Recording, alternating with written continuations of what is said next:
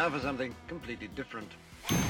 Forget everything you've been told by others before. Get ready for the real deal, the full story. Real talk about money, markets, life. Now, it's the Real Investment Show, presented by RIA Advisors. And good morning. It's a new year. Although, based on traffic, I think people are still taking a little bit of time off. Welcome to Financial Fitness Friday. I'm Rich Rosso here with Danny Ratliff, CFP Squared. So we appreciate you being with us. We have a lot of exciting things planned for you this year. But in the meantime, it's pretty quiet. Not on the roads, but just in markets. Yeah, we've seen some rotation out of tech. Right? Yields are kryptonite to stocks. So if yields creep higher, stocks are going to take it on the chin, especially tech. But for the most part, um, I think there were lessons from last year, Danny, that investors need to understand um, especially ones that get real impetuous and emotional and make knee jerk decisions. Because if you decided that last year was discouraging, and for most of the year it was, and you decided that you were just going to get out of stocks and go into 5% money market, well, you missed a hell of a rally, didn't you? Which tells you you just cannot get all out of stocks or all in. It doesn't work, especially when we are so keyed into the Fed. They are so keyed in to what's going on in markets. The, the, the, the alliance is too strong to break. So the narrative of Goldilocks is definitely out there. But before we go into that, last year, right? How many people wanted to say, well, why would I do this when I can do this? And missed out on a tremendous rally.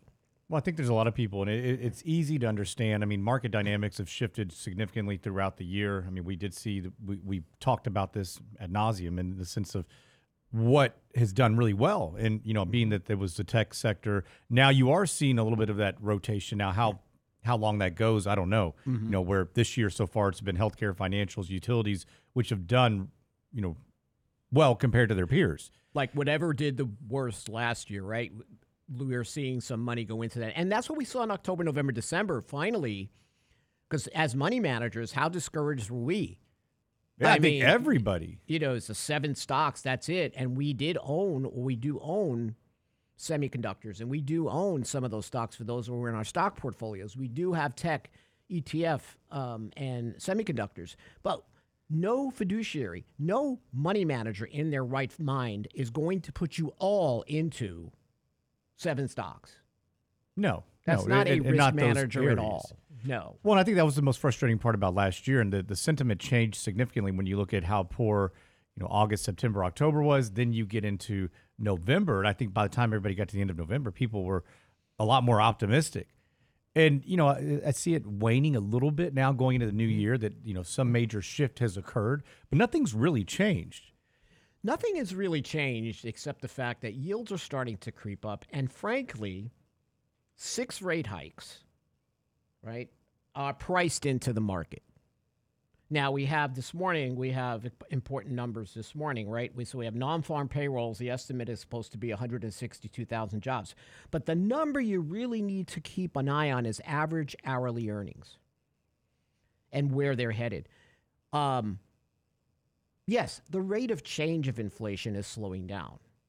But inflation itself and where it is today, for many items that you buy, Brent was just talking about his uh, homeowners insurance going up, what, 60%? Over 60%. Average average increase was 37%. I mean, it's so well, but in that instance, that just shows you need to pay. It pays to shop. It does pay you, to you shop, but even then, you're really not going to save maybe as much as you think for as long as you think because all of these companies are raising prices. There is going to be a point. Now, we're starting to see job hoppers not hopping as much, right? We are starting to see wage growth temper. That's important. But unemployment rate is still very low. The jobs market is still very strong. People are still spending, and there's still a lot of cash out there. So the fact that we've already baked into the Goldilocks cake six rate uh, decreases coming, um, that's what the market expects. So you always got to wonder when the skies are clear and the water is glassy, and you you're going to be complacent. You're going to go with this narrative, which is the most popular narrative right now, right? Goldilocks. Not too hot, not too cold, just right. But then you got to worry about one thing. When Cocaine Bear enters the room and takes Goldilocks away. Not one of those nice little bears. Cocaine Bear. So you got to be aware of the fact that the market has baked into this cake a lot that is supposed to happen that could be very disappointing overall. I think yesterday, I mean, the market was up, up most of the day, and then toward the end of the day, we, we have a sell signal right now on the S&P 500. But that doesn't mean this is a fall off the cliff. You got to make a big change. No, sit back, watch it. I'm already seeing articles, Danny, talking about how, oh my gosh, January is so terrible oh my gosh, how, so goes January, so goes the rest of the year. So I put a comment on this article. For gosh sake, it's only the fourth. Can you wait? Can you just wait? But this is how super speed markets work. And you have got to make sure you don't take take it out on your uh, portfolio or your allocation. Well, I think you're seeing that sector rotation. We are seeing technicals change a tad bit, but which which was to be expected as the market was extremely overbought yields were overdone. Um, you know, on the downside, you know, we do expect them to creep a bit. But, you know, what is, you know, do they get that six rate cut? Yeah. What's going to prompt them to do so? Um, you, you know, we're gonna me. we're gonna need more negative economic data. Now, granted, it is shifting downward a tad bit, but it's not in an area where, you know, doom and gloom per se. Yeah, correct. It's not. Now, PEs what, are high. Matter of fact, you need Cocaine Bear to run in for the Fed to possibly cut rates. Yeah, and that's Unless typically not good for the markets, you know, no. initially. So the anticipation, what's baked into the cake, um, you have got to be concerned about the complacency.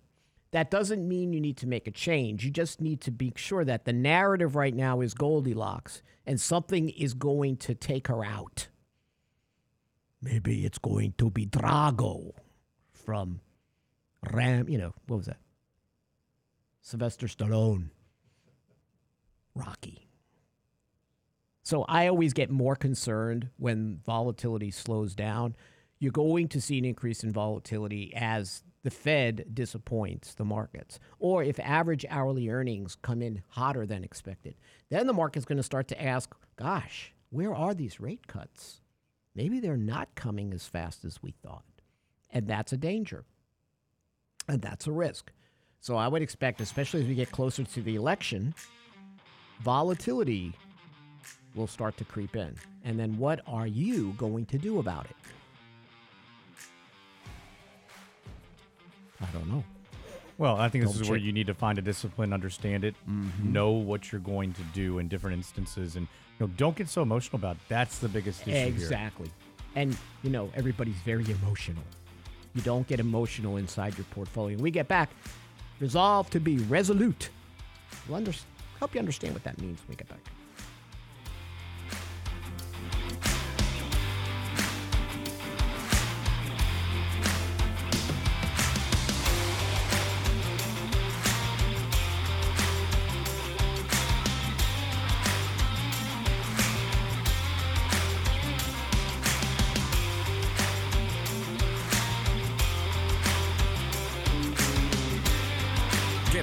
Investment news you can use, delivered at the speed of the internet at realinvestmentadvice.com. Looking for clarity for your investments in the new year? You must attend our 2024 Economic Summit, Navigating Markets in a Presidential Cycle, featuring Greg Valliere. Trump will be a big presence. The bigger story, in my opinion, is how weak Joe Biden is going to be. Is the Fed finished tightening? Liquidity, I think, is underestimated. Will rates ease this summer? States are still flush with cash. They haven't spent all their money from the pandemic relief bill. How will the election affect your investments? I don't see any political figure right now who can bring the country conclusively back together again. Register now for our 2024 Economic Summit, Navigating Markets in a Presidential Cycle, featuring Greg Valliere with special guest Adam Taggart, plus Michael Lebowitz and Lance Roberts, Saturday, January 27th at the Hotel Sonesta Houston. Navigating Markets in a Presidential Cycle, featuring Greg Valliere, Saturday, January 27th at the Hotel Sonesta Houston. Registration open now at realinvestmentadvice.com. Realinvestmentadvice.com.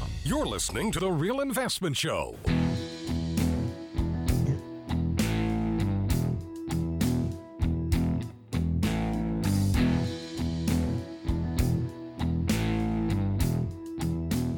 This event we have coming up at the end of January with Greg Valliere um, is really important. Greg was someone that would come out to where where I was employed before and just have the most amazing in-depth commentary about politics, but in a way that really looked at it from an academic perspective. No tribalism, no emotional but just facts and what he thinks how these markets how it will affect markets who are the odds on favors to run.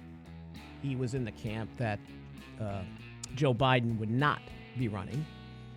So it's captivating to hear him speak um, and give you the insight outside of spin you might hear on whatever station that you you listen to or watch very academic approach, almost professorial in his, what, as Lance would call him, Greg, Va- Greg Valeri. he made him Italian, which was fine. Greg Valieri. I'm glad he didn't call him Russ Valieri because that would have been weird. Um, but the point I'm trying to make is it's going to be a great presentation, and then Adam is there, and Lance is there, uh, Adam Taggart, Lance, and Michael, and taking questions about the climate. And then we'll feed you too. So this is a special offer. It's 99 bucks. Go ahead and sign up at realinvestmentadvice.com. But I, for one, am like a little kid going to be at the edge of my seat taking notes when Greg is speaking because he really is one of the best. He's appeared on how many stations? Bloomberg, Reuters.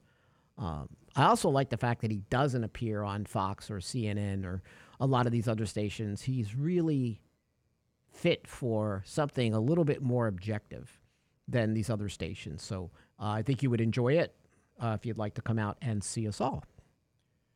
Yeah, I appreciated our, initial call with him. He had a lot of different insight, things that he was going to share that I think that it's a different perspective that many people didn't think about. It's not necessarily partisan. It's kind of thinking on both sides of the Critical aisle. thinking kind of thing. Yep. Yeah. What could happen in this instance? What happens here? Mm-hmm. And some things that I think a lot of people aren't maybe so in tune with. Yes. Just a different a different thought process around it.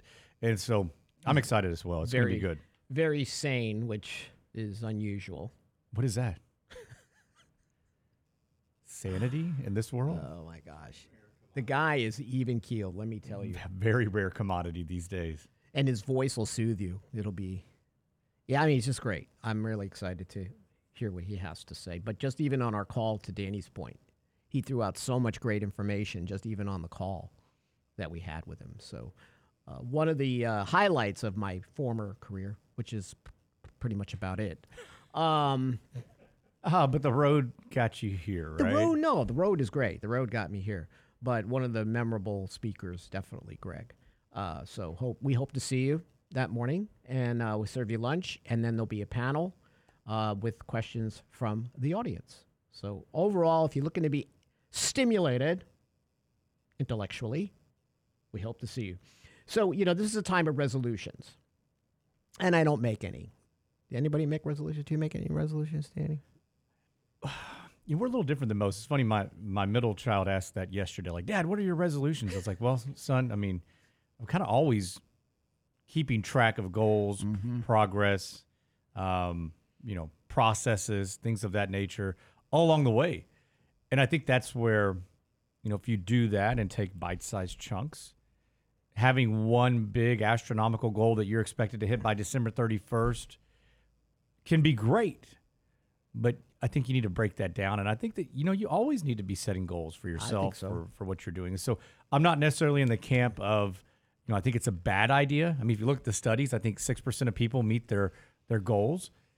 Um, most people fall off by, you know, about the what? Well, today, Really? end of this week. My goodness. Next week, I mean, the studies show that just people just don't. Wow. They don't do well with it. Um, I had some friends last year. They they were doing a weight loss challenge, and I think by like week and a half, maybe week two, you know, nobody was was sending in their data or their numbers anymore. And I, but that's just indicative of, you know, it's a it's a great idea, but how do you set things in place to make sure that you meet them? How do you celebrate the small wins along the way? I think that's what most people don't do. I think that's a big one. Yeah. the grit, the process is never good. But you got to take you've got to really enjoy it that process. Like if you sit down and write or you want to lose weight, you can't be discouraged. You have to or you're going to the gym and you go a couple of times and you're exhausted. You're making progress. You showed up. And I do think that people set the bar too high and then they fail. And I'm with you, Danny. I'm I believe in ongoing goals or milestones, but also the path that gets you there. You've got to find ways to enjoy the path. And listen, I don't find a lot of joy sometimes sitting down and writing something or read studying something. But then I step back and go, I'm learning something. You know, I have to I have to sell myself. I don't want to go to the gym today. You know, it's raining. It's this. I have to sell myself on it, and that's that's having that's being resolute about what you're going to do. So all the financial articles we see toward the end of the year, they never change. Increase your savings in retirement accounts. You pay down your credit card debt. Check your insurance coverage for gaps. That's not bad advice, but we know it already. I mean, this stuff is drilled into our heads all the time. So you have to look at what kind of money improvements can I make? Maybe a little bit outside the box. That I'm going to walk a little bit of a different path. And I think one of the things you always get about, I saw it, I don't know, Danny, how many articles max out your retirement savings? Max out your retirement savings. Well, guess what? You don't have to save everything for retirement. It's been drummed into us. Everything goes into pre tax 401k accounts. But how important is it? So, A.J. Leon, one of my favorite writers, big, explores the world, big thinker kind of guy. And he wrote this book, The Life and Times of a Remarkable Misfit. He says, Step four is if you want to make money and lose respect, step four is never invest in yourselves. Stock every penny you have in a 401k that may or may not be there to greet you at age 65. I, I think, and we preach about this all the time, you have to have diversification of accounts. You can't just have all this money in pre tax. And what I don't like, I saw a lot of articles this time, you know, because Roth in the Secure Act is really picking up steam. Mm-hmm. More and more discussions. You would not believe, Danny, how many advisors sell Roth as a emergency savings account to take out. Oh, you could take your after tax out money anytime. That is not good advice. That is clearly not good advice.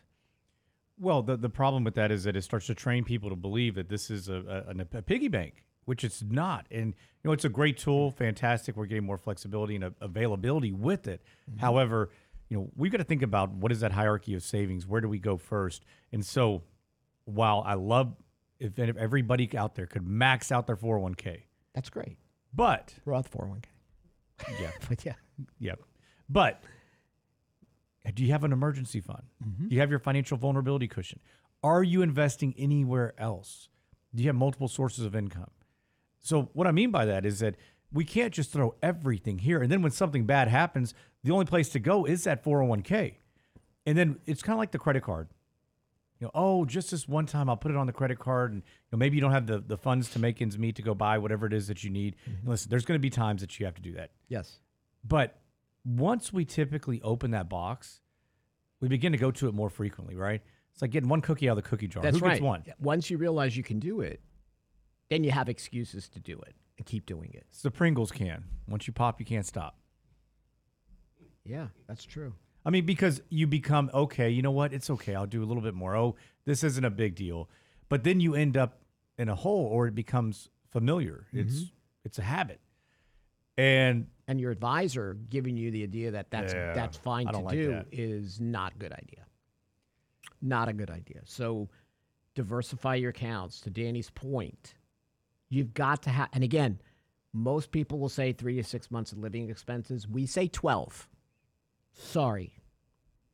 I have a client. I spoke to a younger person yesterday, and she wants to match. She has no emergency savings, none, zero, zilch, and she wants to max out her retirement account because that's what the guy at Mass Mutual told her to do.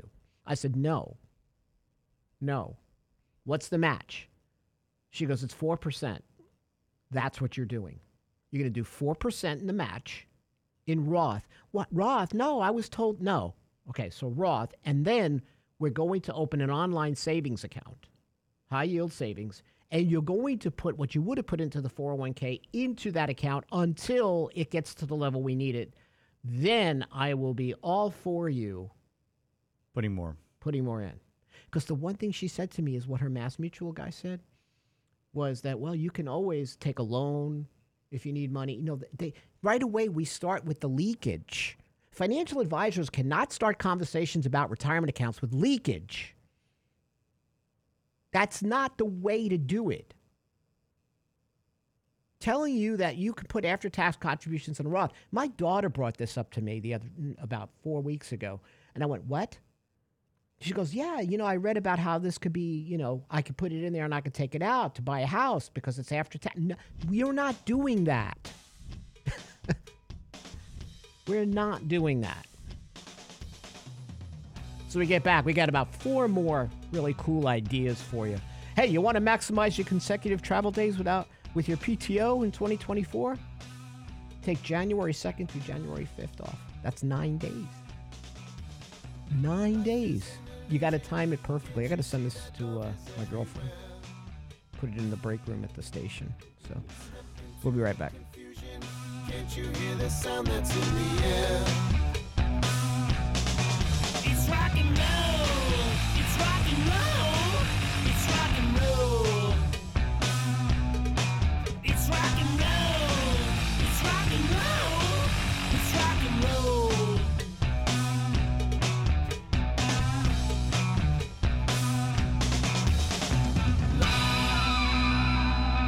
The Real Investment Advice blog. It's required reading for the informed investor. Catch it today at realinvestmentadvice.com.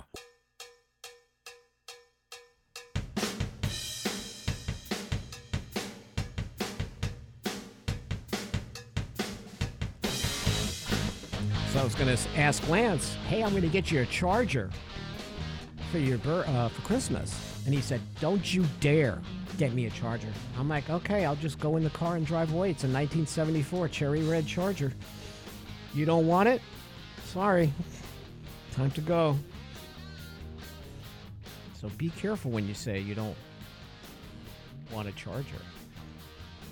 Man, some of those classic cars, gateway cars they have a the Mustang that was the same Mustang they used in Bullitt for the chase scene. They wouldn't even tell you what the price was. You have to call them. You know it's not good when you have to call. And I'm Price like, is not listed. Just keep scrolling. wouldn't it be great to have a car like that? But then I think about where the heck would I drive it out here, where the roads Hmm. just dis- are. The, roads speak to each other out here in Houston, and they say, "I can't wait to destroy that undercarriage of that 1995 Dodge Plymouth, whatever." And I, you know, what's right. I mean, where would you drive it? It would have to be for shows. Beautiful Chargers, beautiful Mustangs from the 70s. Gateway's got a lot of them, but um, man, I, you would need a, a carrier, right? You would need a, a flat. You would I- need something to carry that car to where you know you're not going to drive mean, it, in, on what type of you know? condition, right? I mean, I wouldn't go down West Westheimer. We have a '66 Mustang, um, had it for years, but it does. It's not a show car, and um, it's not a daily driver either. No, So, you you know- can drive it around the neighborhood. Yeah, the rule is you've got to drive it at least once a week. Um, you know, I mean, I can make arguments to get rid of it, but it's uh, I don't know. It's a drive it during parades. I see cars. yeah, yeah. We've like, done that. We've done parades with it. Kids love it. Yeah. Uh, my wife loves it. In fact, there were times I said, "Man, what are we doing? Let's get rid of this thing." And she's like, "Nope." But she has a bad day. It's great. I can throw her the keys. Like, hey, go for a ride. Just Come back in an hour. Just don't go far. Yeah. the undercarriage can't handle it. Keep your cell phone close. Oh man. Well, beautiful cars. Beautiful cars. Um, so one of the things as we talk about these ways to look at your finances in 2024, a little bit off the beaten path, is you've got to really consider your human capital. And what what are you worth? You are your greatest investment. It's tough to think that way, but you need to choose yourself because that's wealth that you will achieve and increase your earnings over time. Continuing education opportunities, improvement options. I don't care how old you are. It's important to do so. So, Coursera, I've checked out quite a few times. That's Coursera.org. 5,000 courses available at a nominal fee. There, is, there are so many avenues online now, Danny, from a lot of schools and um, places that will teach you a new skill or sharpen your blade. That I don't care what age you are, especially if you want to re- meet, you know, maintain your mental acuity, to go ahead and check out. Well, because I have people that'll tell me, like, "Oh, I, I'm too old." Look, you're 45, dude. You're too old to learn a new skill. I think you should always be learning new skills, Exactly. especially with whatever you're doing, or maybe it's something that you, you don't do right now, but it's just something that broadens your um, you know, what you do, your thought Mm-hmm. process, how you think about things. You know, I find that the learning. I mean, we we spend so much time within finance and economics and all the things that go on with that that you know we probably don't spend enough time outside of that in many ways. Um, but I find when I do, I appreciate it you know, quite a bit more. But yeah, Coursera.org is, is pretty neat. Um, it sounded like Rich and Brent, you may agree. It sounded like he said, Well, of course, Sarah. I've checked out online a couple oh, times. Oh, of course, Sarah. Well, maybe we should create a new one. I was Of like, Who's Sarah? What is he talking about? Of course. Siri's sister, isn't it? Yeah. Sarah. Sarah is Siri's sister. Say that three times fast. She's very serious. Yes. But there's so many avenues now to learn new skills.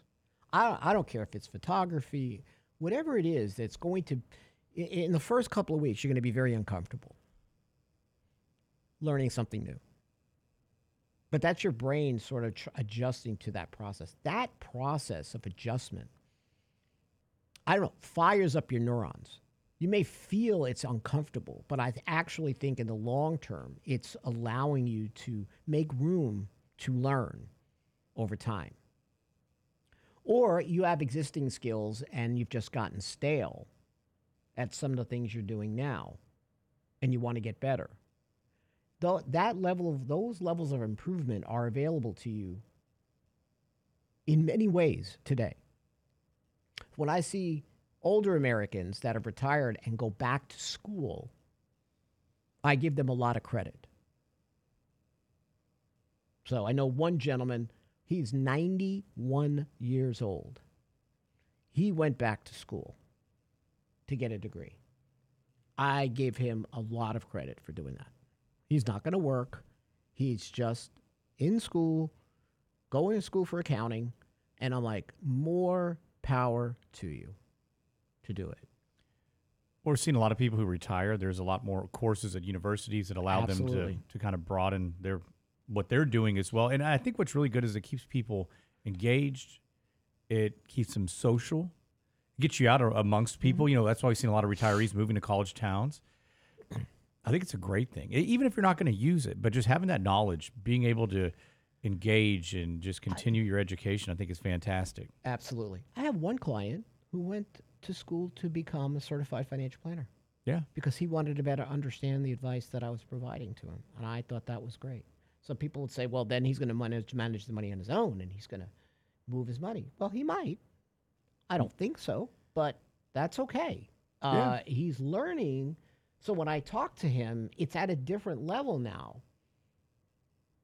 because he went through the courses and he also learned to appreciate what we went through to get that certification. That's true. Yeah. So he also has a level of appreciation. But why would why would someone who's retired want to do that? I'm never going to practice.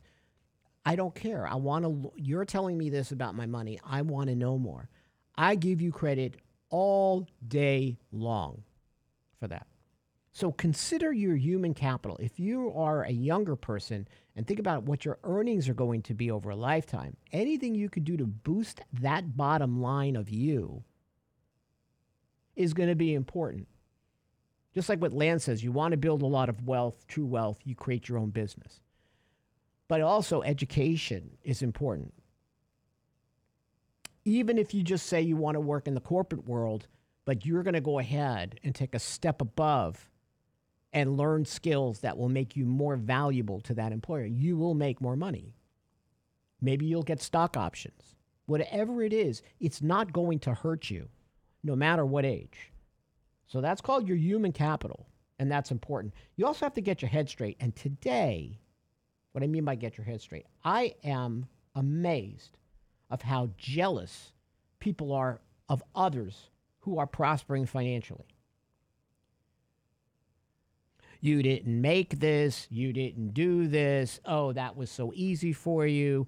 Uh, you should pay your fair share, and all a bunch of crap that I hear. When I was growing up, probably the same for you, Danny, because the world is very different. You would look up to people like that, go, "Oh, how did they get there?" You would aspire to that. Right. You would, You would ask aspire to that. questions. You would ask questions. Yeah. Right. You you like, oh, he he or she did that. I think I could do that. Not today. Now it's where do you have that I can take from you? Because you don't deserve that.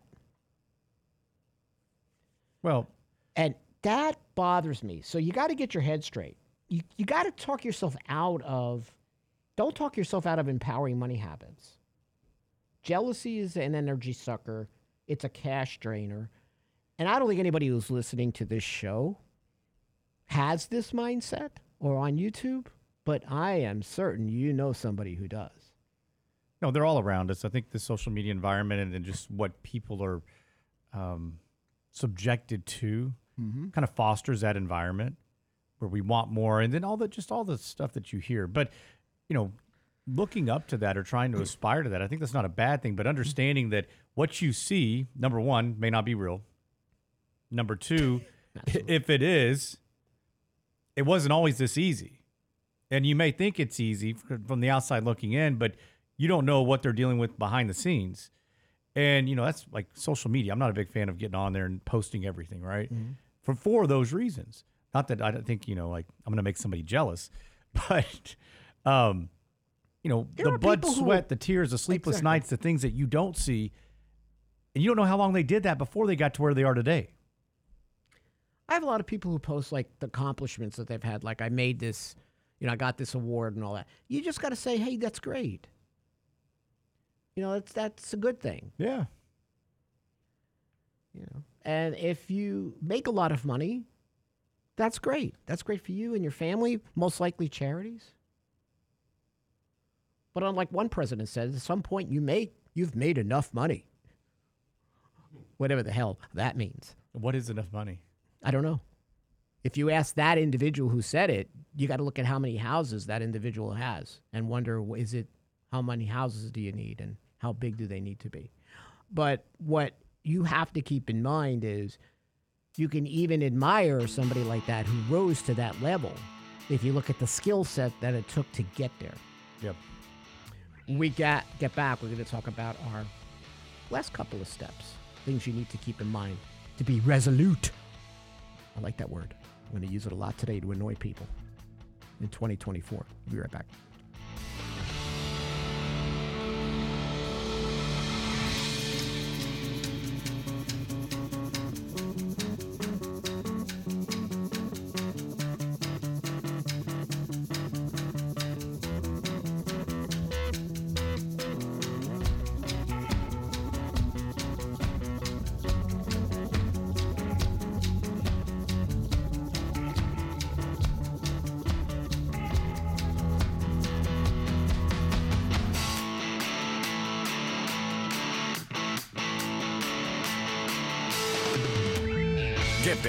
Investment news you can use, delivered at the speed of the internet at realinvestmentadvice.com.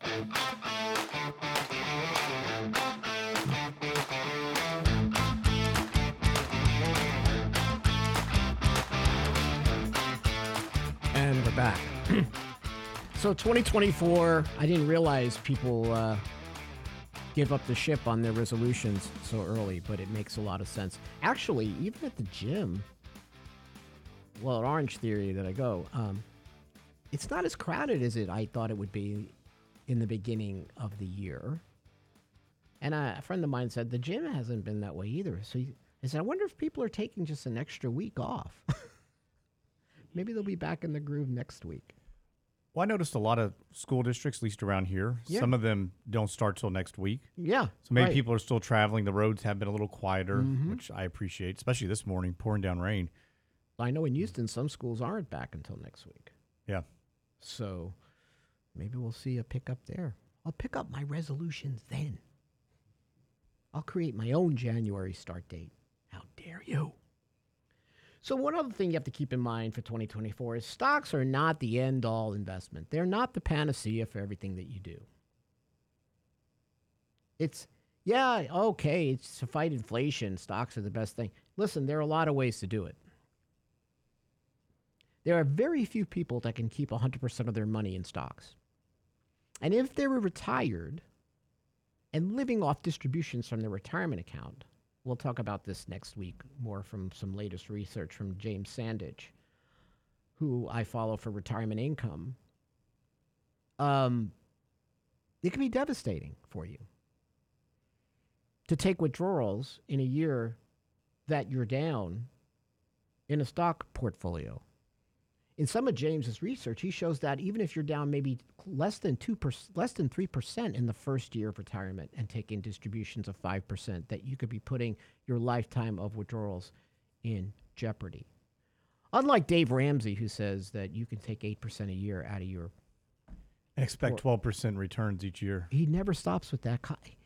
He, you know, like there's certain commentary that he will not give up on that twelve percent rate of return. He just won't. And you can just take eight. But three, four, you guys are nuts. That that kind of advice is going to put you in the poorhouse real fast. But you don't want to put all your money into the stock market. Equities beat inflation during long-term bullish trends. That's true. That's that's about 44% of the last century. That's according to one of my mentors, Jim Otar, creator of the Retirement Optimizer. Right? Deferred income annuities, making sure you're making good decisions with Social Security. Bonds, yes, I know bonds are a dirty word, but even though yields are coming down, they're still attractive if you're buying individual bonds. And I have people that are willing to just throw away Treasury inflation protected securities because they're not getting 9.6% anymore. I have to get out of that now. Listen, this is an investment, albeit not very exciting that whatever the cost of living is, at least the government's assessment of it, you're going to get it. What's so bad? What's so bad about that? What you can't put enough in it, but why am I all of a sudden chucking it like it doesn't make anything and it's no good? You forgot the original premise of why you buy it. How many times did we have these conversations with people who were buying those DI bonds when they were so hot in the TIPS, and we were saying, "Listen, this is not going to." Remember why you're buying this. This is a theme. The It's, theme. It's a Remember the theme, yeah. right? Yeah, it's it's not something that's going to be there forever, but take advantage of it while you can. But keep in mind that you're only keeping up with the pace or rate of inflation.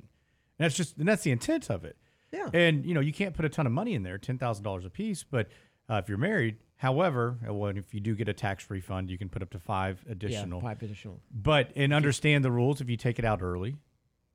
But this can go on for a long period of time. But the caveat is, I think most people we we visit with could probably max these out. A lot of people can't. Majority of America cannot max out ten thousand dollars. I know.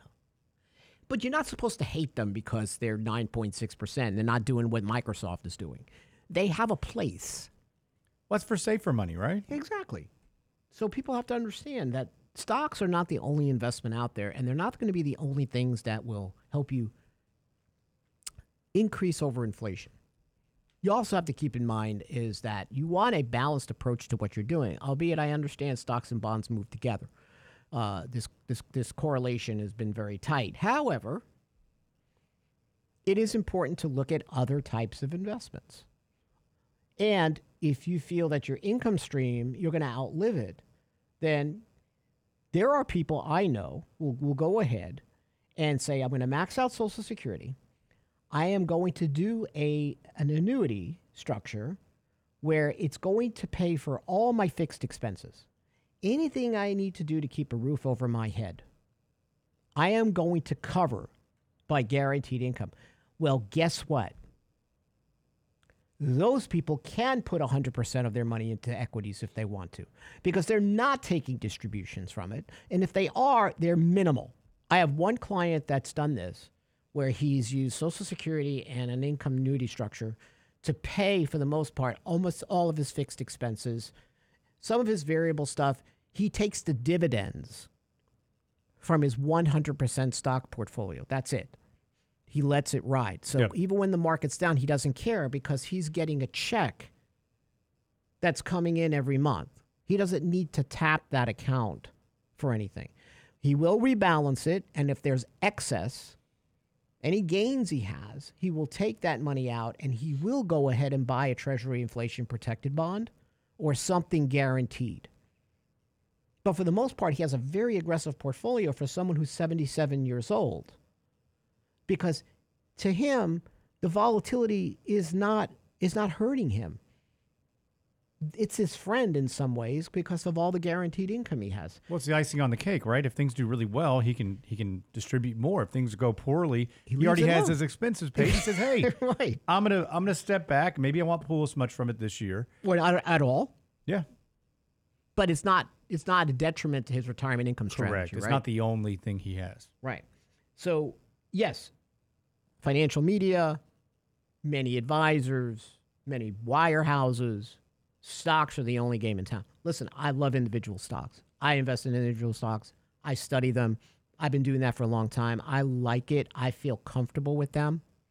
I understand the benefits of ETFs for for most people, but I am seeing I saw a study recently, Danny, more and more younger people Gen Zs are looking at stocks more than they are ETFs. It's So. I'm starting to see more studies of actually them looking at individual stocks or being at least asking questions about them versus ETFs. So I thought that was pretty interesting. That is interesting. I wonder what the thought process behind that is, especially because there's been such a push with the ETFs over the last, you know, 10 years. And they've gained so much popularity. I mean, if you look at these big, you know, BlackRock, Vanguard, they've been gaining market share. Mm-hmm. They're so huge. I mean, billions of dollars pour into these funds. And a lot of it probably through, you know, retirement plans, mm-hmm. not just people going out and purchase, purchasing them. But I get it. I think when you have a year where you see some of these individual stocks do really well and others not, I don't know. I, I wonder if people rethink that, unless they're only going after that specific space. I would. I'm going to try to see if I can interview some of the people that I know because I think for some of them, they're comfortable with the names. yeah, Like in other words, an ETF is sort of nebulous. Like, you know, it's got a fancy ni- title to it. It sounds catchy, but I don't really understand what's inside it. but are we investing in the name or are we investing in the, the product, the company? Well, I the- think that's what it is. I think if I flow, the invest in? Apple stock, it's because I own Apple product, and I'm not apt to sell the stock as Mm-hmm. easily because I'm at, I'm sort of attached. Now that's a double edged sword. I could be attached to a loser. Like I told my daughter, don't be attached to losers. Don't do it. don't do it. But so yes, but it's just an interesting trend that's starting to emerge. And I think maybe Reddit boards, Danny, I, I notice when I go on and look at the when I delve into that rabbit hole of Reddit, it seems like a lot of younger traders or investors are talking more individual stocks than they are ETFs. Like ETFs are for old people. We want the stocks. And, and if you're doing your homework, I get it. But how many of those people are doing homework as opposed to just reading something on a Reddit board and saying, oh, that sounds good? You know, that's another issue you have to take, you know, take notice of. But I just think it's an interesting um, trend. Well, and not only that, but do people know what they're doing when they're doing that homework? Or are we just relying on data? Are you able to crunch your own data? Data? Are you able to understand? And listen, the data is out there, the books are out there. If you want to learn, hey, free cash flow, what does that Oh, mean? Dividend books. growth, right? A lot of great books on this. So, also the last thing is stop the competition. I have friends, they want more cars, more stuff, they want to compete. I don't care to compete with anybody else. I am not going to drive a Maserati to impress anybody. I don't need to do that. And I think your financial advisor needs to be that way, don't you do, Danny? Yeah. Well, uh, so I, I've never got the the impressed part, right? No, I never the, did the competition of that. And I, I get there are people that do that um, because everybody's different. Everybody has different goals. Um, and I think we have a different vantage point too. Yeah. Because we deal with so many different types of people. And and listen, if that's your goal, great. But make it your goal, not somebody else's. And just because you you know, I know people that, you know, if if uh, Billy goes out and buys a Maserati, then you know, Joe has to go buy one too, right? That's not always the best thing. What is your goal? Is it in these cars? Is it in certain things? That's okay too. But have you set everything else up? Because what happens when the cash flow starts or human capital begins to diminish? That's when you get into the bigger problem. Hey man, Timex and a Rolex are still gonna t- tell you what time it is. Yeah. I I could I couldn't care less about impressing anybody else. It's and I think that's what the Millionaire Next Door book is about. Getting good value for good price. They don't buy the cheapest, they don't buy the most expensive, but they want value and and quality. And if you like nice things, that's okay. Just understand, set everything else up prior. Just get them at Walmart. we'll see you next week.